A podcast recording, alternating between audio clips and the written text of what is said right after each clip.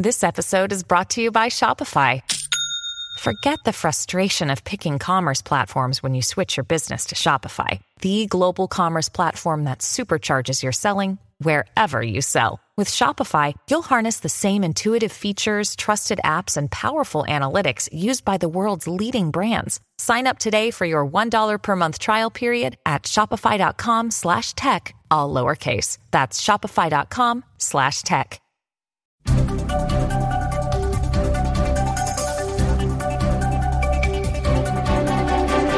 With your coronavirus update for Thursday, January 7th, I'm Jim Watkins, brought to you by Siesta Key Vacations. Paradise is waiting at siestakeyes.com. Here is the latest news regarding COVID 19. According to a recently published report by MedPage Today, COVID 19 mRNA vaccines appear about 10 times more likely to produce anaphylactic shock than normal flu shots, according to the CDC. 21 cases of anaphylactic shock have occurred following COVID vaccinations out of about 1.9 million doses given as of December 23rd, according to a report published in Morbidity and Mortality Weekly Report. As of now, 29 confirmed cases of anaphylactic shock syndrome have been reported from both the Pfizer BioNTech and Moderna vaccines. No deaths from anaphylactic shock have been reported thus far. Moderna's COVID 19 mRNA vaccine is likely to offer protection of up to a couple of years, its chief executive said on Thursday, even though more data is still needed to make a definitive assessment. The U.S. biotech company received approval for its shot from the European Commission on Wednesday. Moderna says the company was about to prove that its vaccine would also be effective against variants of the coronavirus being seen in Britain and South Africa. Blaze reporter Daniel Horowitz says despite Florida's lack of lockdown measures and mandatory mask restrictions, the flu season has been on par with previous flu seasons in the number of hospitalizations.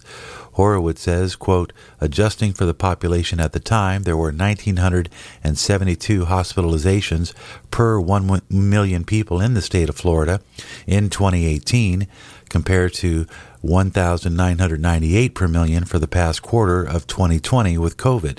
That equates to about 26 more people per million in the hospital because of flu. Horowitz states this evidence shows lockdowns may be ineffective.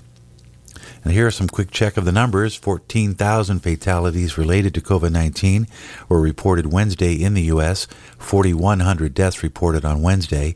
California remains the nation's hotspot with just under 35,000 new cases, reporting 562 reported deaths in one 24 hour period.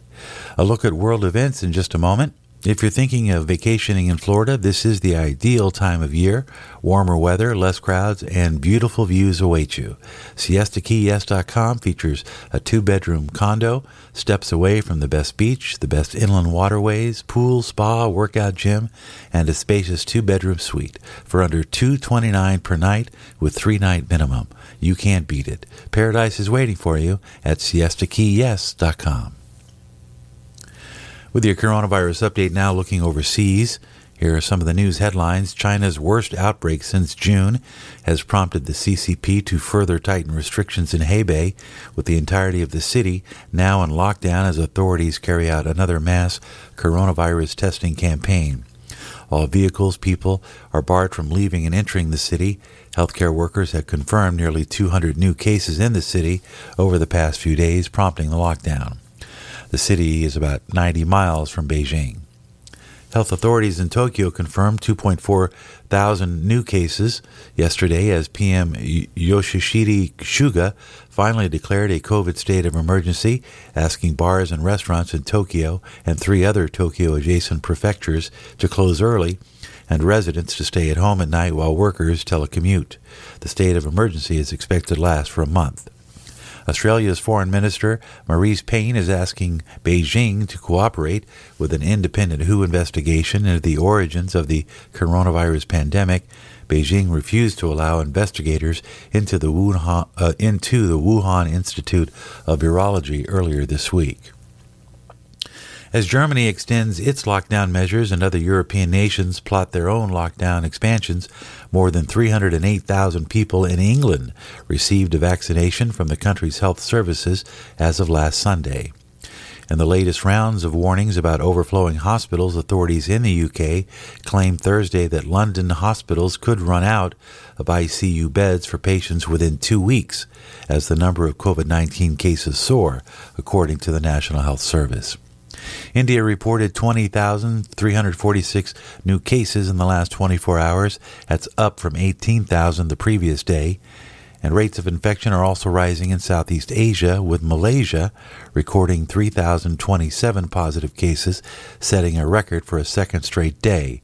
Indonesia also saw its biggest daily rise in cases, according to Bloomberg.